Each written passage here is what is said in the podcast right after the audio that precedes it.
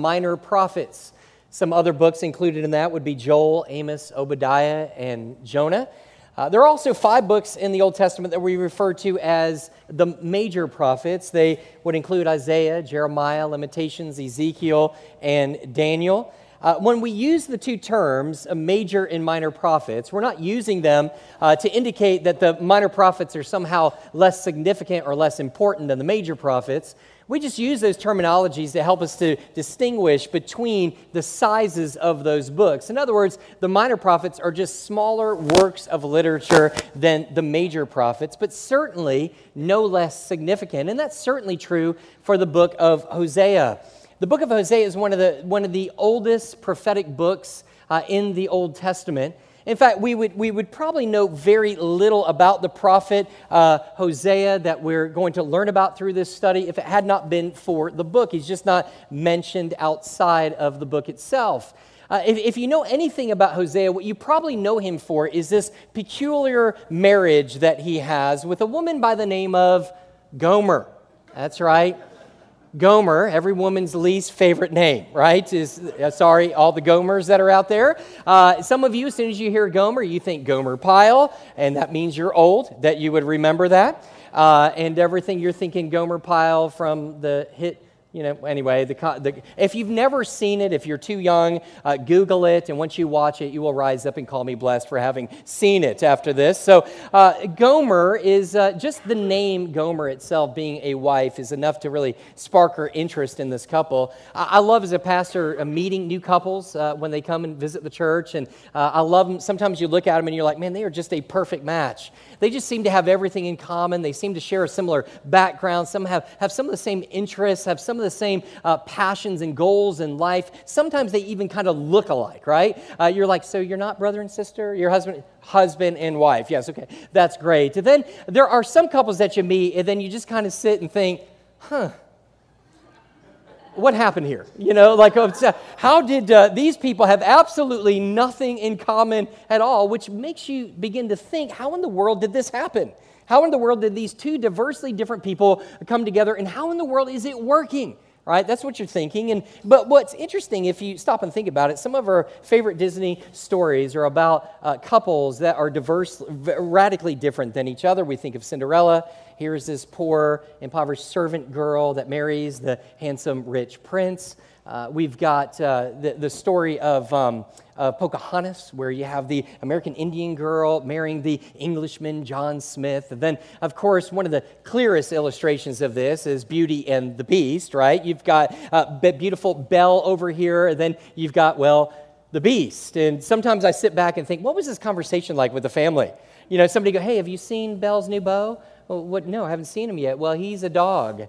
And she, they're, they're basically like, oh, really? He's a dog? And you're like, no, literally, he's a dog. Like, rough, rough, he's a dog.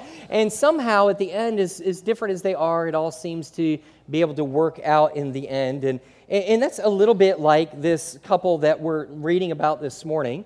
Hosea and Gomer, they are radically different with, from one another, and yet we could probably very well biblically say this is a match made in heaven. And the reason we say it's a match made in heaven is not because they have so much in common, but rather is because God divinely and sovereignly brought these two together in a marriage covenant with one another. This was a design of God. Now, we're going to be looking at that marriage this morning, and this is the way really the story begins, and it's going to be important as we move forward to understand it. Uh, but what I want you to understand is that the book is really not about a relationship between Hosea and Gomer at all. Rather, it's about a relationship between God and his people. Uh, more so, it's about how in the world, or what it looks like for a God like him to be in a relationship with people like us. And so, what we want to do is there's, there's really two themes that we want to be aware of as we're working through the book, and they're apparent in almost every chapter. Uh, in each and every chapter that we see, we're going to uh, see God's judgment, and then we're going to see hope judgment, and hope. And what we're going to see is those things constantly being tied together by God's love, by this incredible love that God has that just keeps coming. It just keeps coming after us. It just keeps seeking after us. As far and as hard as God's people might, might run from God he's, he, and, be unfaithful to God, He's always faithfully pursuing us, seeking us, doing all He can to bring us back to Him and a right relationship with Him. And that's what we see unfold in this book, and we'll see it for the weeks and months to come. But now, what I want to do is I just want to use chapter one really as an introduction to the book. So, this isn't like a normal sermon that I would preach per se, uh, but we want to use it because we want to understand these characters, understand the setting, understand why it's being written, so that we can better understand what's going on as we begin to unpack chapter by chapter. So, this morning, here's what I want to do I just want to look at three things as a point of introduction. We want to look at a sinful people, a sinful people. We want to look at a severe or a stern judgment, a stern judgment. And then finally, we want to finish with a sliver of hope. So let's take a look, first of all, at the sinful people. We begin with verse 1. The Bible says, And the word of the Lord that came to Hosea, the son of Beeri, in the days of Uzziah, Jotham, Ahaz, and Hezekiah, king of Judah, kings of Judah, and in the days of Jeroboam, the son of Joash, king of Israel. So, right off the bat in verse 1, uh, the author is letting us know when this took place. And it took place during what was known as the second golden age of Israel. The first golden age would have taken place during the reigns of David and Solomon. Uh, they experienced, the nation experienced unprecedented peace and prosperity and, and, and expansion of lands during that time. And, and, we know, though, that it didn't last very long. And the reason for that was primarily because of, uh, of Solomon's propensity to marry women that were pagan. So he had an eye for pagan women. He would marry them, and in doing so, he would take on the idol worship that they took part in, and then he would actually bring the rest of the nation into that same idolic worship uh, worship of those same idols. And so, obviously, we know that the nation can't stand. You would hope that once Solomon died, that that practice of idol worship would have died with him, but we find that's not the case. In fact, when his son comes on the scene, this idol worship explodes and takes off to the point that it literally divides the nation in two. And what we find is this, this division. In about 930 BC, about a thousand years before Christ, the whole nation of Israel splits off into 10 tribes in the north, which comes to be known as the kingdom of Israel. And then we also have the, the, the southern kingdom, which is known as Judah, and that's made up of two tribes. Well, once they divide in 930 BC, 200 years go by, and the northern kingdom this whole time has been doing nothing but worshiping false gods. So God brings Hosea on the scene at this particular point to address this, this uh, uh, uh, idol problem that the people are having. And, and, when he comes, he comes again in this second, in the second golden age. And the reason it's called that is because once again, the people are experiencing this incredible peace and prosperity and even expansion of land, unlike any other time that they had seen in their history, except for back at the first golden age with David and with Solomon. And so what's happening is he, he comes at this time, everything looks good politically and financially. Everybody feels like it, things could not be any better. But as you know as well as I do, those things can be going well, but spiritually things were not going well for the people at all. They thought things were great with God, but little did they know things were not great at all. You know, you would think, I, I, at least this is the way I think, you would think if, if everything was going well in our lives, you would think that if our kids were obeying and our, lo- and our wife would, would, would, love us the way that we want to be loved and our husband would love us the way we want them to love and, and, and there was money in the bank account and the house was paid off and the dog was sweet and would actually fetch the ball that you throw, mine does not. But if all these things were ultimately to be able to come together, then those would be the times that we would be the most exuberant in our faith for God. That would be so thankful and so grateful to God. But you know what? The opposite is often true, is it not? When things seem to be going actually so well, even though we plead out, God, fix this, give me this, give me whatever it is, when we actually get those things, oftentimes God's people find themselves falling into spiritual apathy, in complacency, and even infidelity by worshiping false gods rather than the one true God. And you would think that this would be the case, but this is exactly what happens with the people in the northern kingdom. And I believe it happens for two reasons. I think number one is because when God does bless us and He is good to us, as He always is, and we begin to take some of those things that He's given us, there's a tendency for us to begin to desire and to love and to worship the gift rather than the giver.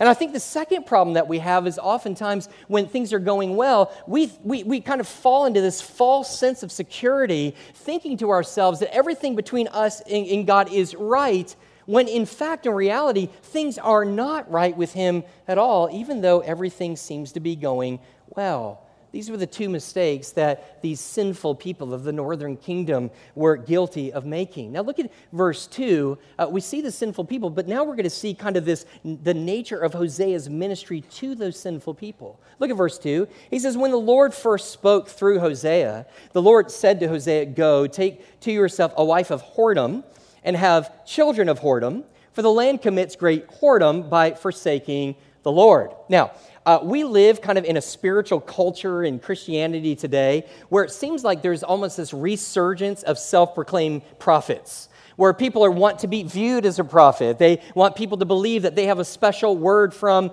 uh, God. And whenever somebody comes boasting of being a prophet, I often wonder if they've actually ever personally read about the Old Testament prophets. Uh, yes, it's true that the Old Testament prophets had places of prominence where they were speaking on behalf of God. They would speak the very word of God. It was cool because oftentimes they would speak about future events that would occur uh, in the future. All that cool. Uh, the problem is they spoke a lot, but almost nobody ever listened to them. Have you ever noticed that? They come on the scene, you go, I want to preach to your people. Oh, yeah, by the way, nobody's going to listen to you. So they get up and they preach and they preach and they preach. And it's not only that they don't listen, they really don't like the prophets. You understand this, right? I mean, there are people who show up only when everybody's doing bad. And what do they do? They point out what everybody else is doing bad. Uh, that, that doesn't bother you? Uh, this very last week, I had one of our staff members. They're closing on their house and they have to do a walkthrough. And they asked me, they said, Hey, Mike, we were looking for somebody that might be able to come in and walk through and to be able to kind of recognize and point out all the things that are wrong, and we thought of you. What does that mean? I guess it means I'm a prophet. So, and, and, because nobody listens. And so, so, so the idea is, is the prophet comes on the scene, tells everybody that they're doing wrong, and then they follow it up with this warning saying, and if you don't repent and get right, really horrible things are going to happen to you. Nobody likes that guy. And so they had a hard way about things, but God also called them not only to preach hard things, but to do hard things. He would often tell them to do the strangest things in the Old Testament. Again, uh, like, like for example, when, when we think of one of the prophets, Jeremiah, he tells them, I want you to preach, but I want you to preach with a big wooden oak around, uh, around your shoulders. That would be incredibly uncomfortable.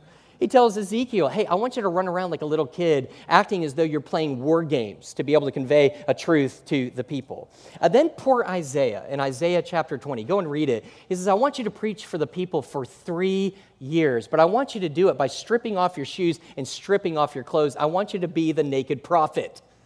Anybody else want to be a prophet, right? And so he, they call him to do these, preach difficult things, do difficult things, and Probably no prophet was ever commanded to do anything more difficult than Hosea himself, because here he calls Hosea to marry a wife of whoredom. Now, let me, let me suggest that word whoredom and adultery are pretty much mean basically the same thing. Uh, but it takes a long time in studying the text to realize that, that, that people kind of disagree on what exactly is meant by this. In other words, some historians basically believe that this wasn't actually literal, that this was an allegory or a parable. That is, that Hosea tells a story, and it's just a made up story, like a heavenly story with an, or an earthly meeting with a heavenly story to try to convey it. Still, others have suggested it's more than that, that it was actually a vision that Hosea had. And this vision was so real that it felt real to him. You know those dreams where you wake up and, and you, the, the type that you've kind of wore your underwear you know, to school and you wake up and you feel like it was real? No, none of you know that. Okay, so uh, just me. Uh, and so it's just a, it's, it's one of those that feels real. And then others would come across and say, no, it was more than a vision. This was actually a historical event that actually took place. And so what they say is those that agree that it was a historical fact, they even disagree a little bit.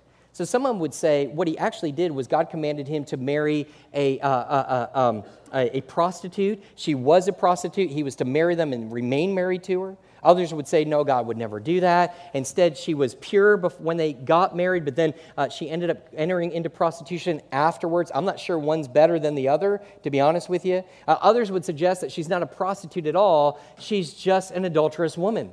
She's just marrying, uh, he, was commanded to marry this woman that he knew that was ultimately going to commit adultery on him. So the question is, what, which are of these are true? The answer is, I don't know which one they are, but it doesn't change the fact and the point of the story that God is commanding his man, this godly man, to, to, to marry a woman that he knows without a shadow of a doubt for the rest of the years of their marriage is going to commit adultery on him.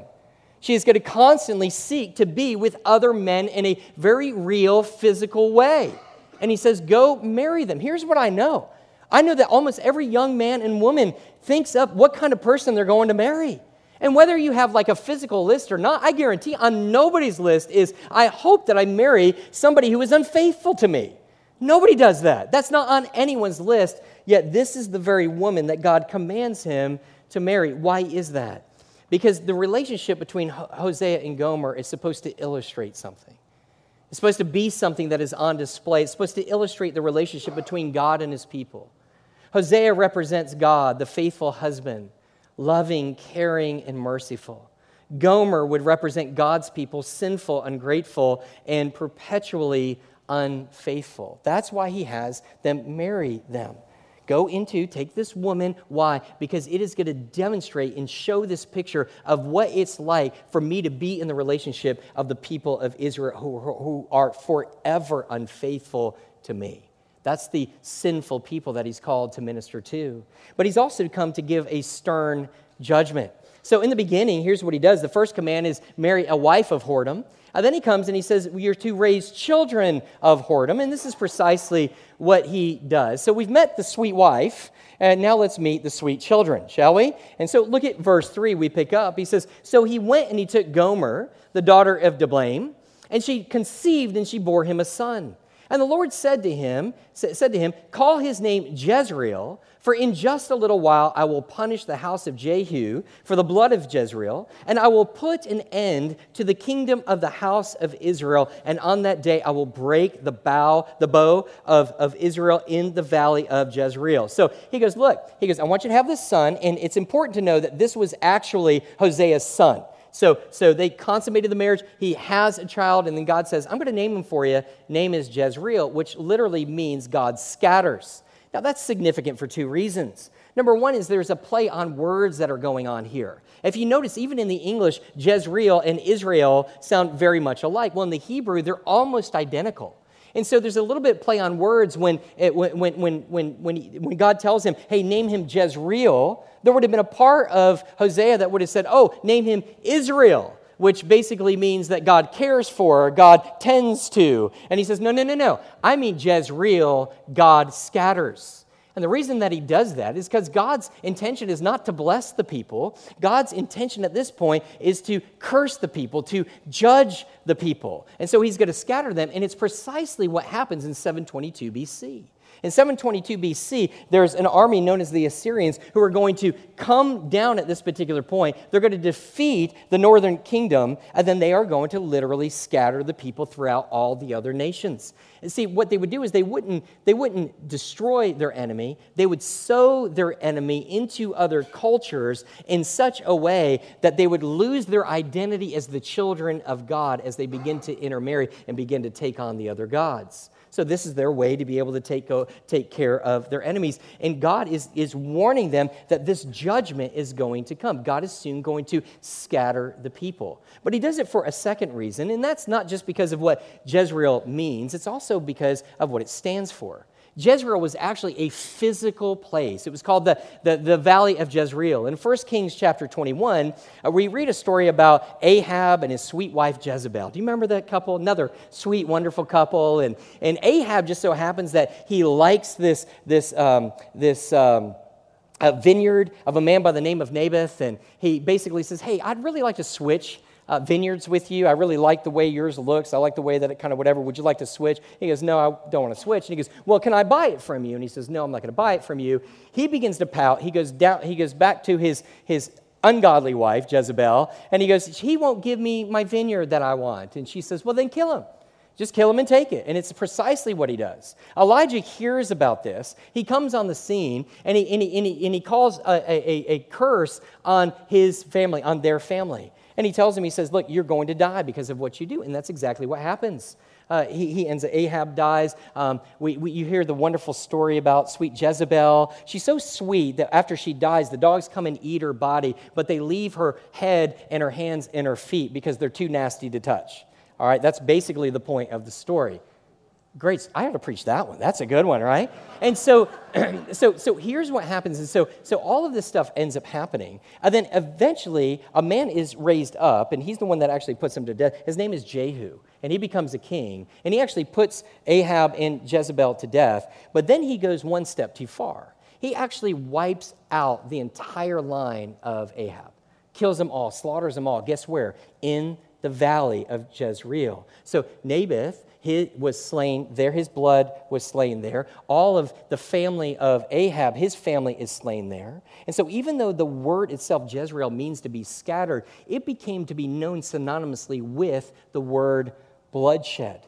So, what he does is God comes uh, on this particular scene and he basically tells them, hey, guess what? You are going to be scattered in, in this judgment. There is going to be massive, massive bloodshed in my judgment of you. And so this word, again, it's, it's synonymous with something that really, really bad happened. It would be very similar to you and I naming our children Auschwitz or Hiroshima or Nagasaki. Nobody's going to do that because all they would do, people would not always be able to associate that name with something else. And that's what these children were to do, is to always be associated with the judgment of God that was going to come.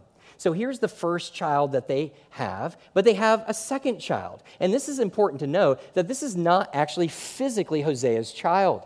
This child is most likely a child from one of the adulterous relationships that his wife has with another man. And so another child is born. We pick up here in verse 6.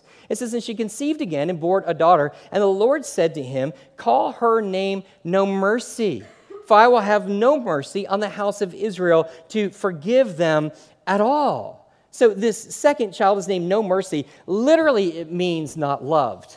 So you could very well translate it hey, this is my daughter not loved. Not very loving at all, is it? You know, it's hard to be able to pick children's names. Do you, you think that as well? It's just, it's just hard, especially the more you have, the more difficult it becomes, uh, you know, to be able to name them. And, uh, and so I remember receiving a book that had 20,000 names in it to try to help me. It didn't help me at all. I like read through the whole thing, go, you got any more? You know, I'm not happy with any of these things. And so, what it does is it causes people sometimes to name their children difficult things. And even my own kids, sometimes I can't even call them what I named them. The, the, na- the their names get confused inside of my brain. Uh, but sometimes people do very awkward things and names their, their kids awkward things. Like, for example, Kanye West and Kim Kardashian, their first daughter, daughters was named Northwest. Oh, uh, how, how sweet. Singer David Bowie named his poor daughter, poor daughter Zowie Bowie. That's the name that he came up with. Must be all that money that goes to your head. And then the musician Bob uh, Geldof and his wife named their three children Fifi Trixabelle, Peaches Honey Blossom, and Little Pixie. That's child abuse. I mean, that's just not even. That's not nice at all. And, and, and, as bad and as strange as all of that is, the whole point of God being able to name them not only bloodshed, but also uh, no mercy was to be able to demonstrate the severe judgment of God that was impending, that was coming upon the people. Now, you'll be pleased to know that there is a third child. And I know we're all anxious to know what the name of this one is. So look at, look at verse 8. He says, When she had weaned no mercy, which means the child would have been between three and four years old, she conceived and bore a son, and the Lord said, Call his name not my people, for you are not my people, and I am not your God. How confusing and how uncomfortable it must have been to be introduced to this family, right? Guy shows up. What's your name? Hosea. What's your wife's name? Well, this is Gomer. Gomer. Yes, Gomer. Uh, and she's a prostitute. And, uh, and, then we have our lovely children over here. I would love to introduce you with. Uh, this is our, our, name, Jezreel. That's right. Um, bloodshed. I know that comes to your name. But we really just like to think of him as, you know, God scatters, you know, in judgment. And then we have our middle daughter, which really isn't my daughter at all. Uh, my little daughter, No Mercy. She's not loved. And then we have um, this final daughter that, um, again, not my child. And we actually decided to name them Not My People. so this is my family. Isn't this wonderful? So when you actually think that this is not a made up story, but this is actually something that actually happened, That they're literally, he's literally living with this woman who is perpetually unfaithful. And he's going around, and every time he's calling the name of these children, he's reminding the people of the impending judgment of God that was to come. Now, why would he ultimately do that? Why not just tell them? Here's why. You can tell people things over and over and over again. It doesn't mean that they're going to get it, right? I mean, if you have a child, you understand this. Look, look, you have children, and you know this. Your first couple kids, they seem to be just like perfect, right? And, and, and God just sucks you in just enough to think they're always going to be perfect. And then you have one, right? That's not so perfect. That does things a little bit different. I will not name which one is not the perfect one. I will not, uh, who that is. But anyway, but, but what will happen is, and it's kind of like when you have kids where, where one of them all of a sudden decides that they're going to break all the other kids' toys. You know, they play with it and then they break it, and then you turn around and you're like, what are you doing? Why are you breaking their. Uh, stop doing that. That's not a good thing to be able to do. You're not supposed to break that. You wouldn't want that to happen to you, would you? And you keep telling them, quit breaking other people's toys, quit playing with the toys. And finally, you absolutely have it. And what do you do? You grab their toy, you break it, and you throw it into the trash. Now, I wouldn't do that. You would do that. But, but, but, but what happens at that particular point? For the very first time after hearing this is wrong, this is not right, this is, this is an evil thing to do, for the very first time, they recognize how, how dangerous and how awful their act is because they themselves actually feel the pain. This is precisely what God is doing is I've been telling you that you've been going after false gods. You've been, you've been worshiping other gods. Your heart is not for me, it's for a bunch of idols. And he says, and I've been telling you over and over again, all I know, all I know to do now is put it on display for you to see. Hopefully, to be able to wake you out of your apathy wake you out of, uh, of you just going through this life thinking that everything is okay when everything with me is not okay. He's trying to wake the people up. So we see a sinful people, we see a stern judgment, and I think we need to end at least with this, with a, a sliver of hope. Because right now you said, well, there was two primary themes you said in the introduction. Uh, one is going to be judgment, the other is going to be hope. Uh, give us a little bit of hope before we leave. And the author does. He lets us know that this whole book is not going to be doom and gloom, but there is going to be hope for God's people. And so here's basically what he does. He, he tells us that he's going to, remember, he's going to come and judge them. He, he's no longer going to love them, no longer going to show them mercy. He, he, they're no longer going to be his people. He's no longer going to be their God. And when you and I read that, some of you that are familiar with your Bibles, you're trying to figure out what do we do with this on top of God's original promise to Abraham back in the book of Genesis when he gave this unconditional covenant with his people? Is he now going back on that? Is that what he's doing? What, what, what, what, do we, what, what do we do in the midst of that? Is he now going back? Are they not going to be the people that he said that he would be? Remember what some of the blessings. He said, Abraham, I'm going to bless you. I'm going to bless the nations that bless you. He goes, I'm going to give you a land, and I'm going to make you a great people. How is he going to do all that if at this moment in history he, he takes them and he basically uh, uh, uh, uh, takes them and spreads them all through all these other nations so that they lose their very identity? How is it going to happen? Very simply, this way because even though judgment will fall on some, it will not fall on all. See, within the midst of this that you don't see, at least not yet, there is a faithful remnant of people in that northern kingdom, in, in that southern kingdom. And what God is saying is, even though God is going to judge those who claim to be God's people and they're not his people, in the midst of them, there are truly God's people in the midst of them. And I will remain faithful to them by one day bringing them back to Israel and using them to establish my original promise to Abraham. Here's how he says it in verse 10. He says, Yet the number of the children of Israel shall be like the sand of the sea. Do you see that? I'm going to wipe them out. I'm going to scatter them. Wait a minute. They're still going to number the children of, uh, of Israel shall be the sand of the sea, which cannot be measured or numbered. And in the place which is, which it was said to them, You are not my people, I shall be said, it shall be said to them, children of the living God.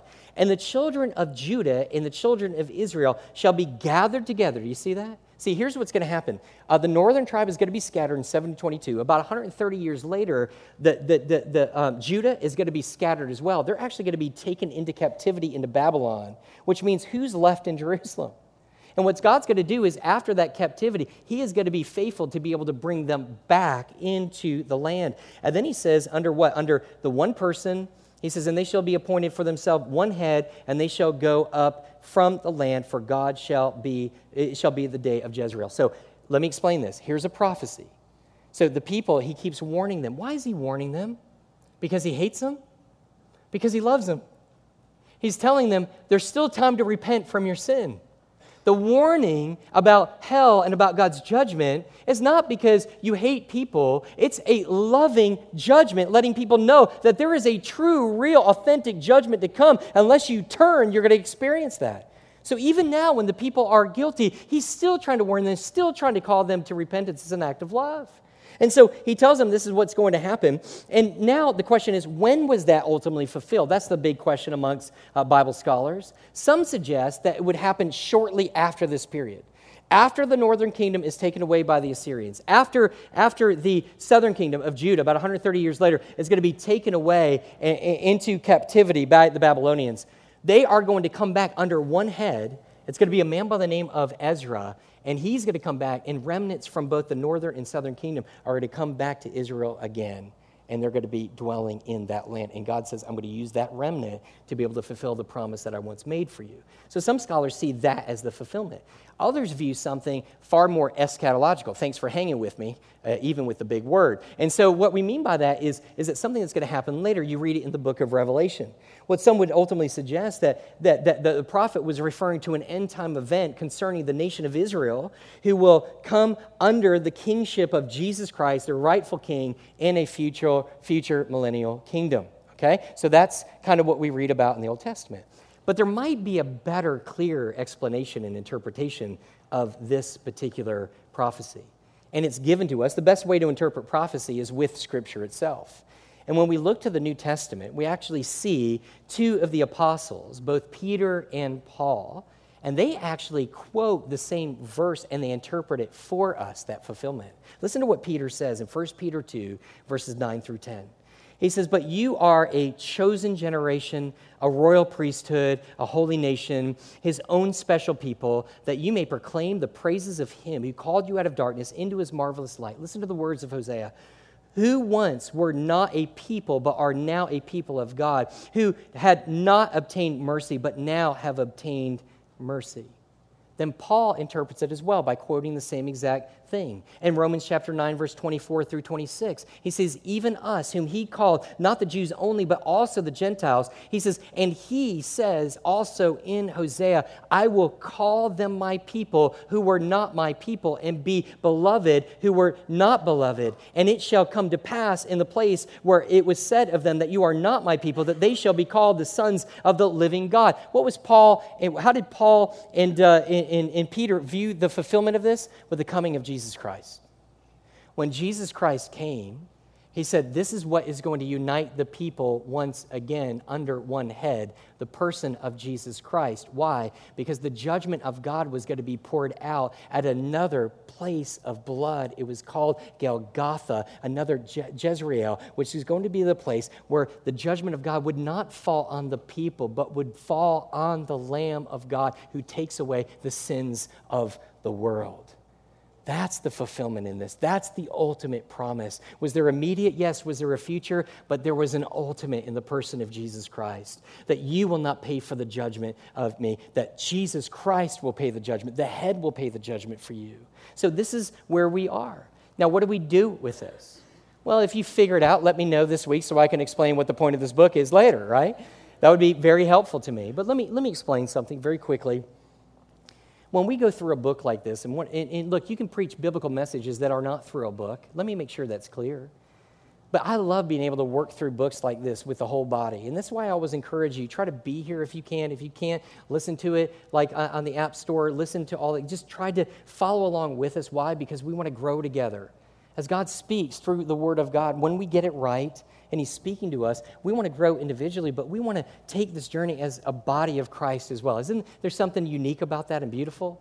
And that's what we want to do. And with each book, think about it with the book of Galatians. Here's what happened with our book of Galatians. The whole theme behind that is that we are saved by grace through faith alone. And we begin to work through it, and there's two things that happen. There were some people who finally understood what it meant to trust in God fully and not their own works. Some people came to faith in Jesus Christ through that sermon series because it took week after week for them to be confronted that, hey, bro, you're not good enough. Ma'am, you're not good enough. But you're depending not only on what Christ did, but you're depending on what you did as well. And that's not salvation at all. That's not the gospel at all. And some people, that finally clicked to them and they came to faith. Then there were other believers who came up afterwards and said, Hey, bro, I know that I am born again. I know that I've placed my faith completely in the completed work of Jesus Christ and nothing else, but I find myself living in enslavement of the same works based salvation again. I just find myself waking up and determining whether I have a good day or bad day, or whether God's accepted me or not accepted me, based on how good I obey the law. And I was set free from that through this teaching knowing that it's not anything I've done, it's all what He's done. So when we get to a book like this, the question is how do we use a book like this? Well, in a very similar way. So, say we have 700 plus people here on Sunday morning between the two services and whatnot. I want you to be very aware that not everybody here is a true, genuine believer in Jesus Christ. And what you need to be aware of is they don't even know it. They don't even know it. They are very much like the people then who were very, very spiritual, did a lot of spiritual acts, were very religious in many ways, as we'll see unpacked, and they think everything is right with God because everything seems to be going hunky dory. But the truth of the matter is, they are not His people. And the reason they are not his people is because the truth is they're here not even for God, they're here for what God can get them. This is what these people are going to do. They're going to mix idolatry with the true religion of God, and they're going to mix it together for one reason only for God to give them the things that are idolatrous desires of their heart. And for some of you here, that's why you came. If I offered nothing but Christ itself, you would say, No thanks, there's something else that I want. And you would say, What I'm hoping is I'll live my life in such a way that God will give me the idols of my heart a good marriage, a good family, a good job, a good retirement. Those are the things that I really want. That is not salvation. Then there are those that will, will, through this, when they begin to see what they've done and come under the conviction of Jesus Christ, then they're going to see this unrelenting love of God who's loved them every step, even in the midst of all of their idolatry, and they're going to call out in, in faith to Christ, they'll be saved. Then there are a bunch of us, bunch of us, including your pastor, who, who many times uh, has kind of walked through and and I look at ministry and I feel like I'm doing what I'm supposed to be doing there for the most part, not perfectly. I feel like, I, you know, the home, I'm trying to be the dad I'm supposed to be and the husband I'm supposed to be, and financially trying to be faithful in all of that. And yet, in, in, in the midst of all of that, there, there sometimes is this sense of something's missing. And it's so hard to put my finger on what that is. There's just a bit of, a, of an emptiness. And a book like this draws my attention to the fact is that the problem that's going on, Mike, is that your attention is drawn so much to these things which you had a good intention to begin with, but now your affection is greater for these things than they are for me. So the things you were supposed to be faithful for, now you've taken in that they are actually your gods and you've left me behind and I'm yearning for you. You're committing spiritual adultery in these different areas of your life. And I'm doing all I can to call you back to myself. To call you back once again so that you and I and that relationship with God, we sit there and we go, wait a minute, I've been more involved in materialism than I have been in seeking the person of Jesus Christ. And we begin to sit there and say, I've been seeking more this or health or friendship or a marriage more than I am of just seeking the person of Jesus Christ. And we're going to look and we're all going to work through there. And here's how, what God's going to do He's going to show us the depravity of our actions. We're going to become disgusted with our own adultery, spiritual adultery. And then he's going to bring us back and remind us of his unrelenting love. And he's going to build up and restore the joy of our salvation again. And we are going to begin to do the first works that we did when we were in love with him above all else. Let's pray.